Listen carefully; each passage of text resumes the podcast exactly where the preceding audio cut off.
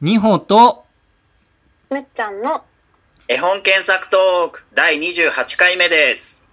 5月30日本日の検索絵本は長谷川くん嫌いやですお話しするメンバーは二歩の西村と、二歩の星。私むっちゃんですえっと、 今日も、えー、ズームで収録してますということで、はえいー今日のお二人に聞いてみたいことなんですけど、はい よくあの褒め言葉なんだのろ、よく褒めこ褒め言葉の一環で、うんうん君ってロックだねみたいなことって言ったりしませんか なかなか使わないんじゃなあ、い使わないですかうしんたことないですねあ言われたこともないなあ、ないですかなんか、ああありいまうすむしろいや、あん ま、確かにあんまないですけど、言われたこと。 まあ、ああいう時のロックだねって言って、どういう意味なのかなっていうのをちょっと、うなんかそんなテーマで今日検索しながら、なんかお、うんえー、こ気の人になる楽しそうなんで楽しす。みですそもそもくん、はいそもそも長谷川くん嫌いやは誰が書いたかみたいな。あ、そうですね。うん。うんわまあ、これはあえてなの検かわか索んしなないでがら行こうか。あえて行かずす。行に、かずに。検索しながらあ行きますか了解ね。です。じゃあまず、長谷川くん嫌いやの絵本のウはいィキペディアあ、ウィキペディアっウていィうキかペ、ディアえっと、絵本ナビさんが多分一番上に出てきますね、絵こ本ナビさんれね。一番上に出ますね、うんそれちょっと見てみましょうかじゃあこちら開きますはーいで、ちょっとあの、下の方にマウスをはい下に行くと画像あの見開きの画像が出てると思うんですけどこれですかはいはいはいこの絵本は読んだ見たことってお二人はありますか私はあれだな、うんあの、天津書房さんで、ああ前だうん三岡谷のはいはい。本屋さんはい私も読んだことありますありますこあ、の読んだことあるんだ。あります。えー子供の頃に。いや、大人になってからですね。えどどうでしたえ、なんか、え、え絵の印象ってか、この文字が手書うんきですよね。はいはいはいここがすごい印象に残ってますね。まあ、ストーリーもそうですけど。なんかこうただ事じゃないなみたいななんかうん不思議な緊張感があるあり本ますね。ですよね。でこれはどんな話かっていうのはまた恒例でうん軽うく ん。ぜ、ひ。ーえ、西村さん解説があるんですね。まあ、解説というかあらすじあらすじ。はい。あの、まあ、知ってる人はもうもちろん、ね、かなり有名な絵本なので知ってると思うんですけど、うんまうんとある会社が作ったこれは実際の話なんですけど、うんとある会社が作ったあの粉ミルクに、うんえーまあ、毒物であるヒ素が入ってたっていう事件が過去にあってうんででそのを飲んだ赤ちゃんが、まあ、亡くなっちゃったりとか、うんあうのん後遺症がの残ってしまうっていう子が結構たくさんいたっていう事件がうんもうだいぶ昔になったらしいんですけどうんでその長谷川くんこの絵本に出てくる長谷川くんっていうのはその被害者の被害者というか後遺症が残った子の一人うんなんですけどでこの絵本って最初どんな文章から始まるかっていうと「僕は長谷川くんが嫌いです」から始まる っていうはいはあい。なんかこう、鼻垂らすし、歯ガタガタやし、ヒロヒロやしっうて、んなんかこう、関西弁で 書かれてるのもすごいリアうんリアルな関西感弁じ。ですそうそうそうね。。なんか普通、まあそういう、まあざっくり言うとそういうお話なんですけど、 ーうんうん。なんか普通大人って、この子にはあの優しくしてあげてねとか仲良くしてあげてねっていう、こう、平等にこう、扱おうとするようなことを言うんですけど、うんうん、主人公の僕は、ういんや、長谷川くん嫌いとか、そのさっき言ったみたいに、歯ガタガタやし、つって、よ弱虫とか言ったり、こう泣き出したら泣くな、つってこう頭ぶったりとかして、 もう、うんあんまりそういう忖度をしない。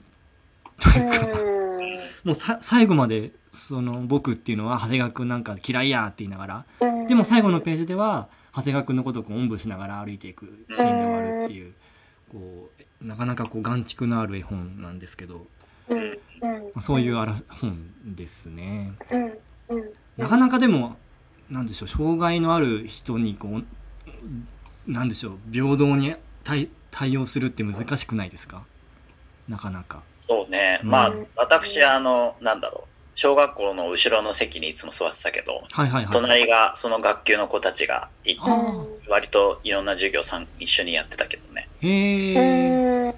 そういう時はなんか、どういう風に接してたり。どういうふうに接するうん接するっていうか、まあ一緒に授業を受けてるからね。接ああ、すそっかるそ。っか。一緒に遊遊びとかはさ、うんやっぱり結構動いちゃうから、うんうんうんうんあのなかなか一緒に遊べないけど、うん一緒に授業を受けてる分には普通に接してたけどね。あうんーなんかやっぱなんだろう先生とかの目もあるし親の目もあるしなんか優しくしてあげなきゃとかうんあ本当は遊びたくないけど遊んであげなきゃみたいななんかそういう気持ちあってどっかで あるあ、逆にそういう気遣いなかったな。あそうなんですねあそれはでも素晴らしいですよねどうなんだろう、どっちが素晴らしいかは分かんないけど、うん少なくともな、まあ、当時を振り返るとそう、そうだったね。あーなんか逆にうん一緒になってむかムカついたり、一緒になってあ喧嘩したりとかよくしてたけどね。あでもそれ本当素晴らしいっていうかなんかやっぱ自分と君は違うんだよって言って距離を置いちゃうよりもうんその優しさでこう埋めちゃうよりもなんかうん自分とあなたは同じでしょっつって同じって思いながらでもうんなんかなんでしょうまあいろん人にはいろんな人がいるよねっていうこう多様性を認めていけるっていうのがすごい素晴らしいなってう。いうんふうにうん思ったりうんうんしてますねっていう この絵本読んでどうどう思いましたいや、だから、うんあの、早くうん作者には作者行きたい気持ちがあるんです あすけいまど、せんそう思うっていうのは、要は、なんていうのかな、その作者のすごい、あの、他の絵本より、そういうね、なんていうのかな、作者感をすごい感あー感確じかに確取かっにた絵本ですね。おーうんはいはいはいはい。の中で、どうも。早速じゃ作あ者いきます作者じゃの長谷川周平さんを、えー検索してウィキペディアがありますからね。あ。はい。う長ん谷川周平さんのウィキペディアに。はいだなんていうんですかね、さ最初の西村さんのロックだねじゃないけど、おすごいうんもう、作者の魂の叫びを感じた。いや確かにそうですよね。長谷川周平さん、1955年生まれでまだご存命。日本のえ絵知ら本な作かっうんごめんなさい、はい。日バリ本バリたバのリバリ日ご本人の気の方メディアと驚けてた。絵本、いや、絵本作家、ミュてかミュージシャンに驚いてます、私今。ミュージシャンって書いてあ る。はい、ごめんなさい。テンテンテンションが先に高まっち ゃって。ミュージシャンということですね。はいはいはいはいはい。知らなかったです。あ、なんなのえっ、と、兵庫の姫路の出身、うん。あ大学からは東京。ムサビを中退されてるんです ね。あー中退っていうのもまたなんかあれですよね。うーんうん。 91年からは長崎に移り住み、えーうん、映画監督の腕がいると。うん、デビューが何歳ですかねこれ。デビュー1976年なので、 21歳かな。はい、とうわーいうことです。若いねめちゃめちゃ若いですよね。うへん。ーあ、長谷川くん嫌い21歳で書いたんだ。そうなんですよ、ね。マジか。 マジか。すごいね。やっぱりその以前までの生き、なんか生き方の深さを感じるね、じゃうんそうですよね。あ。あれを21歳で書けるなんて。だからなんすごいねうん、結構天才肌な人なんだろうなっていうのをちょっとう感じますけどね。ん。なるほどな。うんそれ以外の絵本でなんか読んだことってありまあすとあれだね、。ホームラン打ったことのない君にとか。ああ、そうなんです。僕読んだことないんですよ、私実はは。ないですけど。へえ。あと、パイルドライバあ、パイルドライバー。いいですよね、あれ。うん。ー。うん。パイ最ルド高っラすイよバー。ね。女の子がえパイルドライバーをなんかクラスの子にかけていくという。うんー、えー、めちゃくちゃ面白い気面白い。になりますね。えー、すごいたくさん出してますね、本。めちゃめちゃ出してるんですよね。本当ですねう。ん小説も書かれてますね。うん、ですごい。い受賞もされてるみたいですしね。うんあ、で CD も出してるんですね。あとなんかおすすめなのがうんはい「。トリゴラス」っていう3作目に書いたんですけどああ、はいはい。あわかりますうん。わかるわかる。あれあ読んだのことがないんだよな。 YouTube で実うはうん。出てて日野翔平さんっているじゃないですか俳優のはいはい。あうのん方が読み聞かせしてるのがめっえちゃいー、い、またいいっすね。読むへー、気になって友達なのかあうんかもしんないですねな。うん。なんかそうだその長谷川周平さんのどっかのインタビューで見たのがう「んトリゴラス」を作ったのがうん。うんあの毛利千田区の怪獣たちのいるところああ、はいはい。を読んで、いやうん、怪獣ってこんなんじゃないだろうみたいな。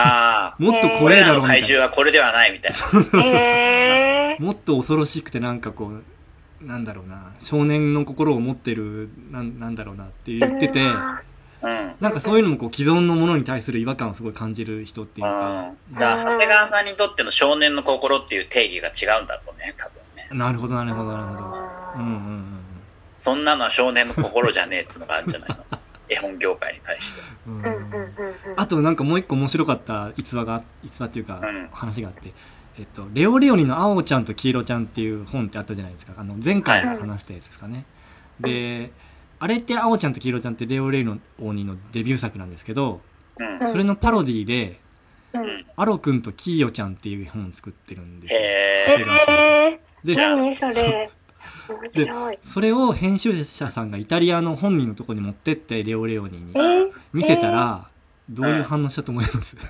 どういう反応したか。 本当だ。アロ君とキヨちゃん。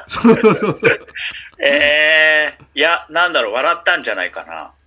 あの顔真っ赤にして怒ったって言ってあ、怒った。えー、そうなんだ。えでマジかそれあをのえ読まなくてで編集者さんがそのあの長谷川さんのとこ戻って「いやこれ謝った方がいいですかね?」って相談したらう長ん谷川さんは「いやそんな謝る必要ないよ」っつってーう「んそのレオレオにも所詮そのくらいの男だったのか」みたいなことを言う すごいなぁ。そうでなんかその時に本人が言ってたのがうん。なんかそういういろんな多様性をこう受け入れる器うをんもっと持ってる男男だと思ったよ俺はみたいな言っててうはーんなんか僕はそこで思ったのがうんうんなんかそのロックだねっていうのもこういうんいろんなこう多様性をこう生み出しつつそれをどんどん認めていくような人なのかなと、うーんなるほど一つのなこ。の枠に収まらないでっていうか、うんいろんなものをこう認めていける人っていうか うんうんとうん思いましたまあ、できればあれだな、直接会ってほしかったね。あ本当 ですねどんな感じになるんですかね気になるな、はい、まあということで、はいう今ん回はすいませんまた次回ですが終わりになりますはいありがとうございましたはありがとうございました